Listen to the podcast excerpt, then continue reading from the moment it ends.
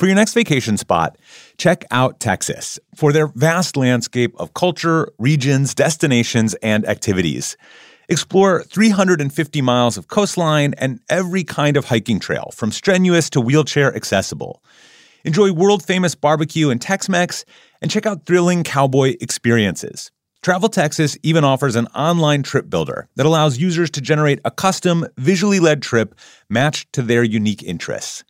Visit traveltexas.com slash get your own to get the only trip to Texas that matters. Yours. You like to watch new stuff, right? Well, go to Hulu and see what's new because Hulu has new stuff all the time. Like Vanderpump Villa, the new docudrama starring Lisa Vanderpump, where first class luxury meets world class drama. A new season of The Kardashians starring The Kardashians, of course, and Grand Cayman, Secrets in Paradise, the sizzling new reality show set in the tropical Caribbean. It's all new and it's streaming now on Hulu.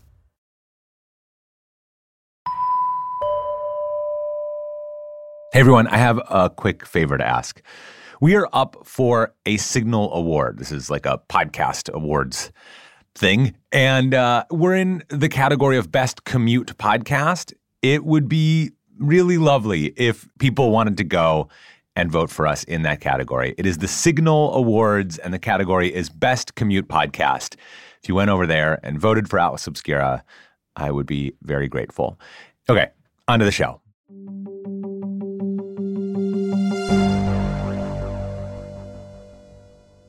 We're going to talk today about a secret place. Yes. Like secret in a complicated way, because although it's your sort of secret place, it's a place that you love, it's also like it's made a lot of internet lists.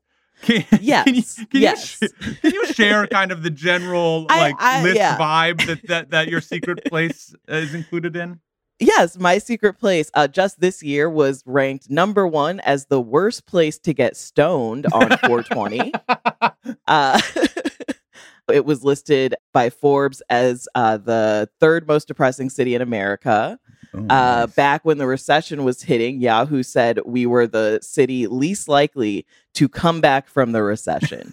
Uh, Man, this is a kind of a rough set of press for this place. So what what, what is this city?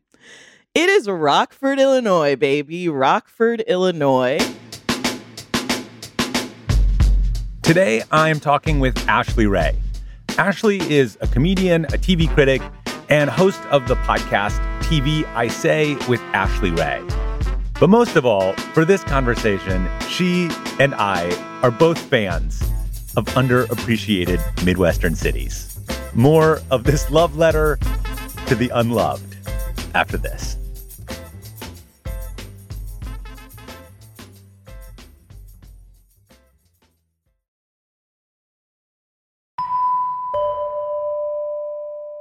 Rockford, Illinois is about 90 miles northwest of Chicago.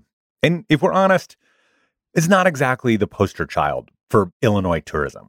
we have more crime per capita than Chicago. We have more lead in our water than Flint, Michigan. Uh, Rockford is often called the Flint, Michigan of Illinois.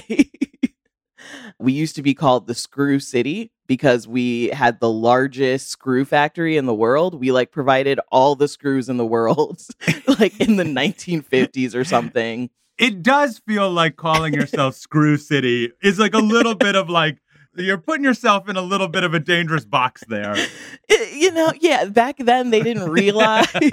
they were just like, we make Screw, Screw City, Screw- baby. Call it like, Screw City. yeah. Everything you've said up to this point would do not necessarily lead you to think that this was a place you were especially fond of. What is it that you like about Rockford? What is it that makes it secret? It's my secret place because I was raised there. I, I grew up there and I Yeah. love going back, even though my friends do not know why. They're like, why are you trying to go visit Rockford? There's nothing to do there. I don't agree with any of that. It is truly the place that made me the funny, creative person that I am because it was the place where you had to find your own creativity. And so it has a special place in my heart. So, like, in as much detail as you can, what does it look like when Ah. you're in Rockford? What's the city like? There's tons and tons of natural prairie. The Rock River is this beautiful river that goes through the town. So there's all of this just like beautiful nature there that makes it so unique. Old Rockford is our downtown. It used to be bustling. So in the 60s, 70s, uh, and really like during World War II, especially, that's when Rockford blew up. It is historic. The Rockford Peaches, if you're familiar with A League of Their Own, Sure. that's where they're from, my Hey. hometown. Their like uh, baseball stadium where they originally practiced is still there downtown. There's like all these old factories that have like historical uh, importance and are like labeled historical buildings. And if you go deep enough into Rockford, you will get there. And then that's when you realize, oh, I'm in a town with like a beautiful history, and this isn't just like a Starbucks. Well, one question before I do my next question. Uh, have you ever considered becoming a Rockford Peach? Is this like a, a potential option? I mean, I uh, the the team I believe was ended like nah. it- you know it, when the men came back from the war, they were like, we don't need girls to play baseball anymore. Get out of here. And so I think all of the the women's baseball teams were shut down. So I, I have dressed as a Rockford Peach about Ah, three times. I yes.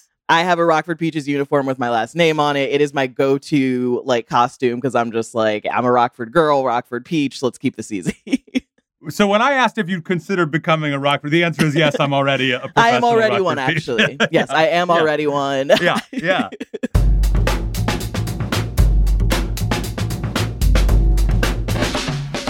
Okay, so you grew up there. Like, what was it like growing up there? What did you do? What was the vibe of the, the city for you? You know, I, I think a lot of people will be shocked that as a, a kid and teen, I loved Rockford. I thought it was a place that gave me so much freedom to do whatever I wanted, to explore, to break into buildings, to graffiti, to smoke pot on abandoned train tracks.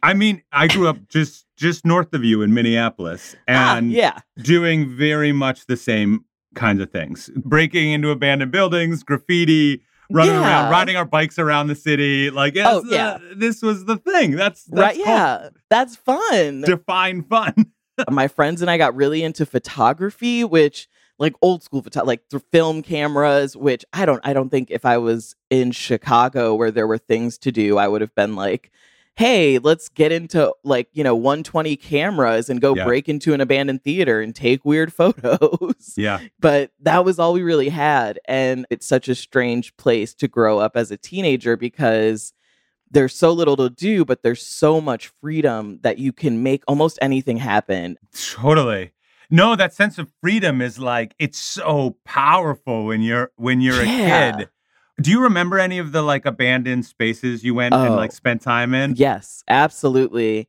The Times Theater, it is exactly what you think of when you think like 1950s. And it's like one day they were still using it, showing shows, and someone just came in and was like, we're done, and just shut everything down. yeah The marquee, everything is still up, still showcases like the last thing that was shown there. And it's also weird because the doors are like pretty much, I think now they lock them and boarded them up, probably because of children like me. yeah Uh, but back then, you could just walk up and the doors were open. Yeah. And when we discovered that, we were like, oh my goodness. yes. Dude, wait a second. This makes Rockford like an incredible place to get stoned. Are you kidding Right? me? It's That's in the I- top. It's in the top five. Number one, I smoked pot there all the time, and it was so fun to smoke in that weird phantom theater. Yes.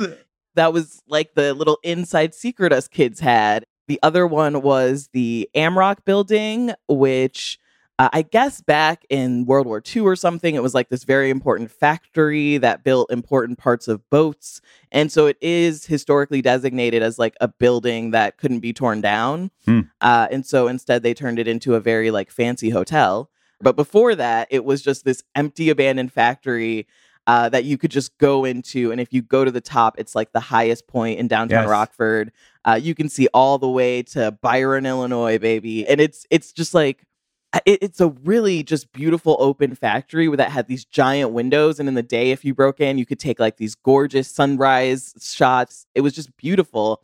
So you know, to me, it it was a place where I got to explore and become adventurous. Ah, you're making me so nostalgic. Like this is so similar to my my teenage years in Minneapolis, and that we went to a place called Gold Medal Flour. which also now has been turned into like a fancy condo or something. But it was this crazy, like nine story tall old flour mill. And yeah, you could get up there. You were in downtown. It was right on the Mississippi. You could watch ah. the fireworks uh, on Fourth of July from there if you like. Yeah, were able to sneak in. That's what the, we would do. The, yeah, the cops. Yeah, that's the special memories I have of Rockford. Is like. Yeah. If you know where to look, it is such a special place where you can do pretty much anything, uh, but people just don't really know where to look.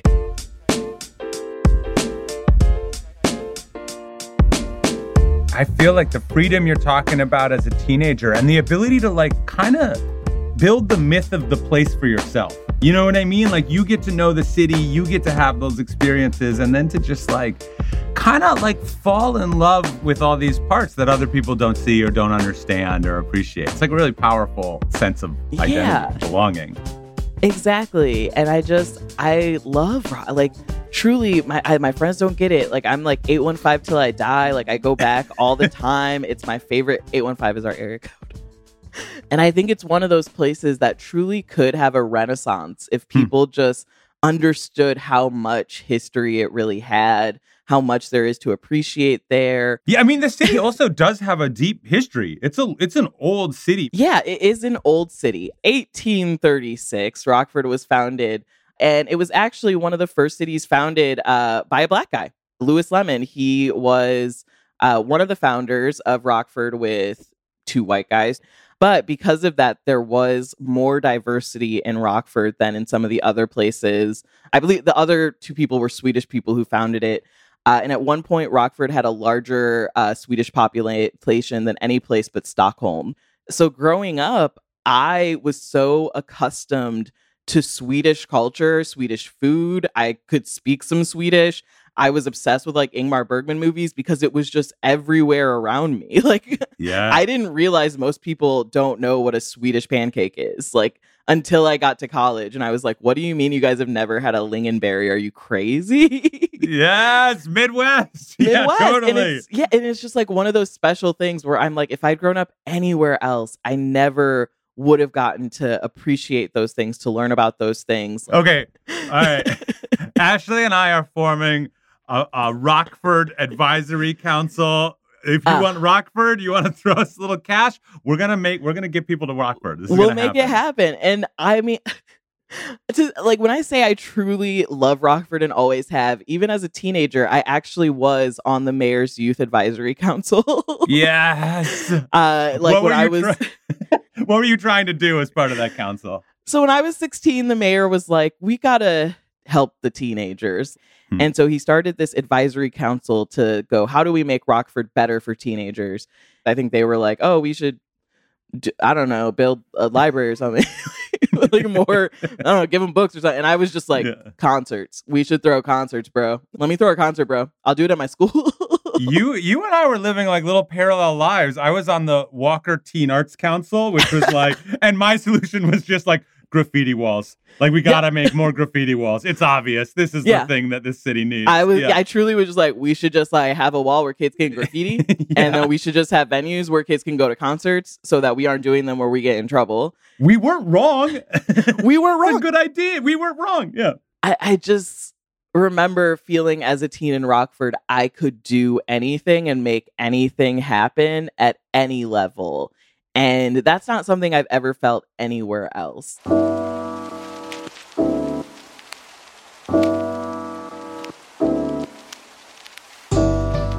So you no longer live in Rockford? No, no. Where do you live now? Uh, I'm in LA now. Okay. I left Rockford when I was 18. I went to college in Massachusetts. Uh, and I actually was on the cover of the Rockford Register Star because I got like the most scholarship money to go to my college that year. There's like a quote with me that's like, Rockford is my home, and I have friends and family here, and I will always credit Rockford for making me who I am, and I will come back and save this city someday. You're doing this is happening. You're still yeah, on that kinda. mission. yeah. I am a one woman Rockford, Illinois tourism department. I truly love going back and seeing my connections to all this history. So the other people you know, like who've gotten out of Rockford, do you have the same love for Rockford? No. no. no. As far as I can tell, everyone else who gets out of Rockford is very like, I made it. I survived. I'm never going back. I'm never looking back. It is sort of Yeah. like uh, a Sodom and Gomorrah type deal. I feel like sometimes where people are afraid if they look back, they'll get stuck there and They'll get sucked turned- back in. yeah, they're they're turned into stone and they'll never or to salt and they never leave. So I get the fear of that of like getting stuck there, but you know, I think by uplifting the city, we can change that, and by you know reminding people of how great it is and how much opportunity there is.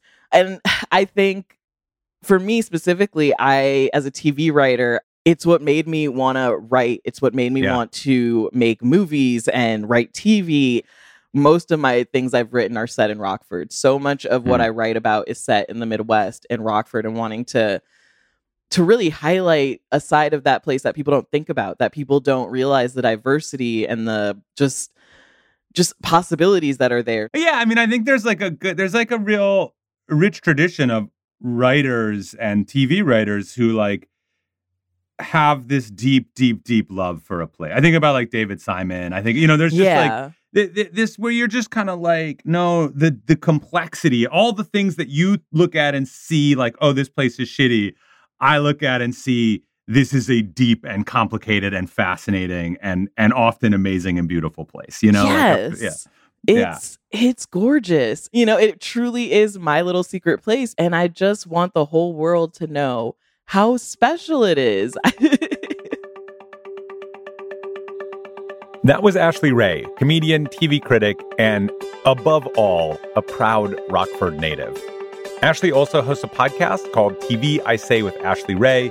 You can listen on Stitcher or wherever you get your podcasts. It is great. I highly recommend it. This episode was produced by Johanna Mayer. our podcast is a co production of Atlas Obscura and Stitcher Studios. The production team includes Doug Baldinger, Chris Naka. Camille Stanley. Manolo Morales, Baudelaire. Gabby Gladney. our technical director is. Casey Holford, This episode was mixed by Luce Fleming. If you want to learn more, be sure to visit atlasobscura.com. There is a link in the episode description. And our theme and end credit music is by Sam Tyndall. I'm Dylan Thuras, wishing you all the wonder in the world. I will see you next time.